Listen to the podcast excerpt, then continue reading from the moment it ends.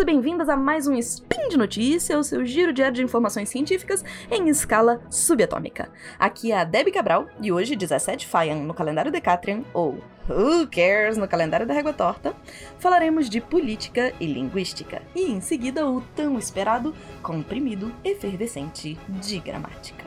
No programa de hoje, análise do discurso crítica e linguística cognitiva, identidades políticas em debates parlamentares. E no comprimido efervescente, vende-se casas ou vendem-se casas. Roda a vinheta! Speed Notícias! Speed Notícias.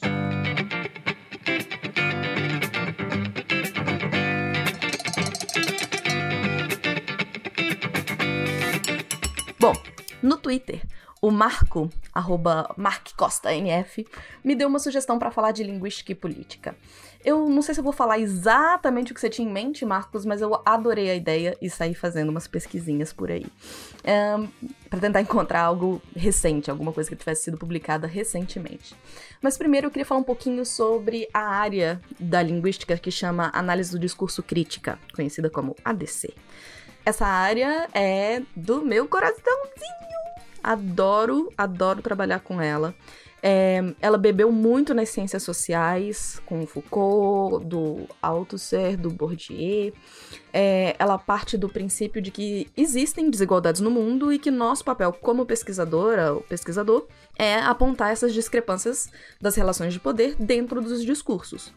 Então, uh, costumam ser áreas comuns de estudo o discurso político, o discurso midiático, um, tudo quanto é instituição, uh, não áreas de estudo, na verdade, né? Tópicos, assim, uh, objetos de estudo, perdão.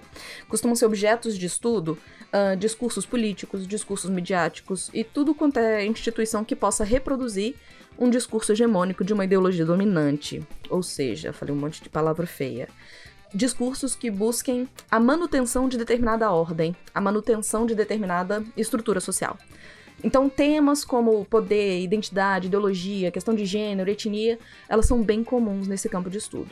Existem várias críticas à análise do discurso crítica, principalmente metodológicas, e tem hoje uma autora que eu gosto muito que chama Blumaert, que ela expande um pouco a ideia da ADC para estudos críticos. E eu vou deixar um artigo dela aí que infelizmente não é gratuito, mas para quem se interessar sobre essa, essa perspectiva, eu acho muito interessante. Então, os dois textos que eu vou trabalhar hoje, que eu vou trazer para vocês hoje, eles se baseiam nessa ideia, nessa, nessa abordagem que é a análise do discurso crítica. Dito isso, os dois textos que eu vou trazer para vocês. Uh, um é um capítulo de um livro de 2015, referência tá no post. Eu sei que ele não é recente, mas eu achei ele muito maravilhoso. Ele tem uns exemplos fantásticos, então eu achei bom trazer para vocês terem uma ideia. É, e o outro artigo, ele saiu agora, em 2019, na última edição do Journal of Language and Politics. E aí o link da revista também tá no post. Vamos pro primeiro. Chama Discourse. O professor Chris Hart é professor da Universidade de Lancaster na área de linguística cognitiva. Nesse artigo, ele propõe o uso da linguística cognitiva como uma ferramenta para auxiliar, uma ferramenta metodológica para análise do discurso crítica. Ele analisa e compara alguns trechos de jornal para explicar como que se dá essa construção ideológica do discurso. Então ele compara uma mesma notícia dada pelo Times e diz assim, aspas, policiais foram machucados depois de serem atacados por jovens, alguns com a cara coberta, fecha aspas. E a mesma notícia pelo The Guardian, que diz, abre aspas, ativistas usando máscaras trocam socos com a polícia, fecha aspas. Um, na primeira notícia do Times, a gente tem o uso da voz passiva, em que os policiais estão sofrendo uma agressão. Essa construção cria uma ideia de agente e paciente e invoca uma sensação assimétrica de poder.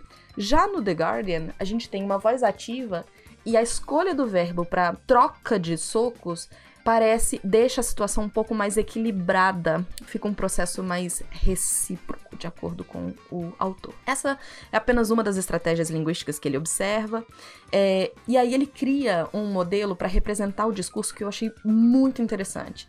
É, e aí ele vai usar esse, esse modelo para analisar uma fala do Tony Blair sobre a guerra do Iraque de 2000, em 2002, o discurso em 2002. No centro do modelo, a gente tem a ideia do aqui, agora, nós e certo. E a partir desse centro você tem linhas que vão se distanciando, que vai pro presente, pro futuro, pro errado, pro eles. E eu gosto muito desse modelo, porque em discurso político, quem tá falando tá sempre numa posição de que tá certo. E aí você entra com toda a construção do nós contra eles. Então tudo que eu construo à minha volta vai ser bom. E quanto mais algo se distancia do que eu criei como bom, vai ser ruim. Eu escrevi um texto na época das eleições, falando um pouco sobre essa construção dentro da linguística cognitiva também, a partir de um podcast chamado FrameLab. Tanto o meu texto quanto o podcast estão linkados no post. Como eu não tenho muito tempo para ficar em cada um desses textos e o nosso comprimido efervescente hoje também tá compridinho, vou passar logo pro próximo artigo. O próximo artigo chama Battlefield EU: Macedonian Parties Representations in Times of Crisis que eu vou traduzir como União Europeia como campo de batalha, representações dos partidos macedônicos em tempos de crise. O autor é Alexander Takovsky, eu espero estar falando correto, corretamente. Um, a República da Macedônia é candidata a entrar para a União Europeia desde 2005. E, em vez de usar isso como uma forma de unificar um objetivo nacional, cada um dos partidos uh, da Macedônia, dos dois partidos, termina acomodando a representação da União Europeia como instrumento político de confronto. Um, num momento de crise, né? Essa crise na Macedônia que o autor se refere, ela tem, abre aspas, caráter doméstico e político causado pela decisão da oposição de deixar o parlamento após as eleições de 2014 e ela foi amplificada pela divulgação de um grampo telefônico entre altos oficiais do governo, indicando um suposto envolvimento em uma série de crimes como fraude eleitoral, politização de instituições, corrupção no âmbito judicial, fecha aspas. Soa familiar? Bom, nesse caso da Macedônia, a União Europeia se envolveu como uma facilitadora para tentar resolver o conflito. Uma mediadora.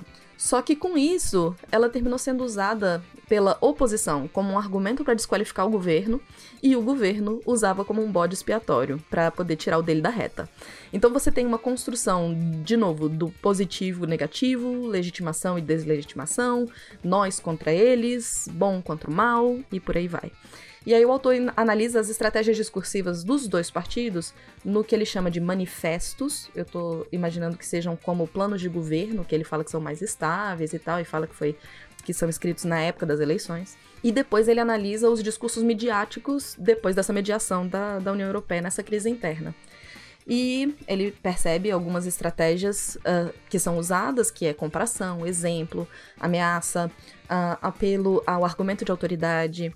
E aí ele vai mostrando, né, como que o discurso muda de acordo com a agenda política. Não é novidade. Mas eu acho muito legal que quando a gente faz essa análise linguística, a gente consegue colocar um, apontar né, que elementos que fazem com que essa coisa que todo mundo enxerga seja real, se torne real. Bom, o link tá no post e então agora vamos para comprimido efervescente de gramática. Hoje eu resolvi dissolver com vocês a partícula C. O exemplo mais comum é o tal do vende-se casas ou vendem-se casas. Esse C costuma ser um grande problema. Então vamos ver se eu consigo deixar as coisas um pouco mais claras nesse tempinho que eu tenho aqui com vocês. Existem, na verdade, três situações em que a gente usa esse C. Uma é mais tranquila e duas que costumam se confundir. A mais tranquila é quando o verbo é reflexivo. O que, que isso quer dizer? Quando a ação volta para o próprio agente. É o próprio verbo que pede esse C. Matar-se, suicidar-se, cortar-se, lembrar-se. É isso. Ok? Passou. Vamos para as duas que são um pouco mais. que se confundem, que são um pouco mais complicadinhas. As duas são o C com a ideia de voz passiva, como partícula passivadora, e o C como sujeito indeterminado.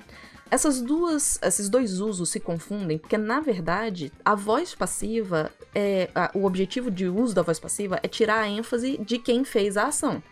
Então, de alguma forma, ela também deixa a mesma ideia de não dizer quem fez de deixar esse sujeito indeterminado. Né? Então vamos lembrar o que é a tal da voz passiva. Aproveitando que eu falei de ideologia, construção de discurso para fins políticos, construção de imagem, blá blá blá, vamos pensar na seguinte frase: Homem estupra mulher em estacionamento de universidade. Você dificilmente veria em um jornal de grande circulação uma frase como essa como manchete. E ideologicamente a gente sabe que existe uma construção tô me, me censurando aqui para não xingar. Uma construção dolorida de que a culpa de ser estuprada é da vítima. Então a manchete normalmente é mulher estuprada em estacionamento. O que essa construção faz, na verdade, é omitir o agente e levar o foco para a vítima, colocar a vítima como, como foco da frase, quem sofreu a ação. Isso é voz passiva. Se fosse mais de uma mulher, por exemplo, eu e agora ela tá funcionando como sujeito, né? Lembra? Mulher é estuprada em, em estacionamento. Então, se eu tivesse várias mulheres, como agora funciona como sujeito, o verbo vai ter que concordar. Ou seja, mulheres são estupradas. Essa, é, essa mesma ideia, mas não exatamente a mesma construção, pode ser feita com a partícula C. No caso, vendem-se casas. Sim, no plural. A ideia é de que as casas são vendidas. Então, apesar de parecer que a gente não tem um agente, na verdade ele está sendo só omitido pela construção passiva. Não importa quem está vendendo. Só que, gramaticalmente, apesar da gente não ter um agente, a gente tem um sujeito, que são as casas. As casas é que são vendidas, mesmo sendo a construção vendem-se casas, mesmo o sujeito vindo depois. E é por isso que é tão complexo de entender. Um, bom, a confusão acontece, como eu disse, porque a ideia de não deixar o agente explícito está nas duas situações. Tanto no, quando o sujeito é indeterminado, quando a gente omite ele pela, pelo uso da, da passiva. A diferença é que o C, funcionando como voz passiva, apesar de vir depois do verbo, o sujeito está presente.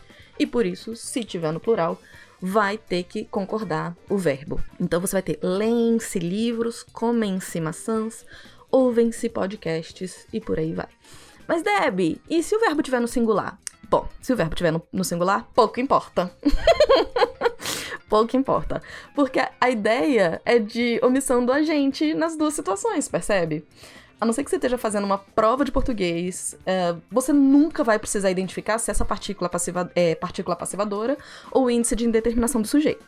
Mas de qualquer maneira, vou deixar aqui a dica. O ser como partícula passivadora só acontece se eu tiver verbo transitivo direto ou aquele duplo direto e indireto. Ou seja, em uma construção direta eu teria eu leio livros, eu compro maçãs, eu escuto podcasts. Então o verbo ele pede um complemento direto, sem aquela partículazinha entre eles e a preposição. Então, na hora que eu transformar isso na passiva, podcasts são escutados, ou usando a partícula a passivadora, escutam-se podcasts, é, eu tenho que concordar verbo e, um, e sujeito, certo? Um, vou dar um exemplo de indeterminação do sujeito, só porque é a terceira coisa e que eu não tinha falado, não falei ainda. Seria algo como dorme-se tarde nessa casa. Se a gente olhar o que vem depois, dorme-se tarde, tarde não é uh, substantivo. Ele não poderia ir pro plural, por exemplo. Esse verbo, ele não tem, ele não pede nenhum complemento, a não ser complementos extras de tempo e lugar. Faz sentido? Então, nesse caso, é só indeterminação do sujeito, não é não é voz passiva. Então, não tem que preocupar, não vai vir nunca no plural. Outro pontinho extra que eu acho válido colocar aqui só para terminar é que elementos negativos vão sempre puxar essa partícula C para eles. Então, se em vez de dizer dorme-se tarde nessa casa, você quiser dizer que não se dorme nessa casa, o não puxa esse ser para ele sempre. E o mesmo acontece, por exemplo, com nunca. A gente vai dizer nunca se sabe, né? Não, nunca sabe-se. É isso! Por hoje é só pessoal. Lembro que os links comentados estão no post e deixe lá também o seu comentário, elogio, crítica, declaração de amor ou sugestão de comprimido que vocês queiram que eu dissolva. Lembro ainda que esse podcast só é possível acontecer por conta do seu apoio no patronato do SciCast, no Patreon, no Padrim ou no PicPay. Um grande abraço apertado para vocês e até amanhã!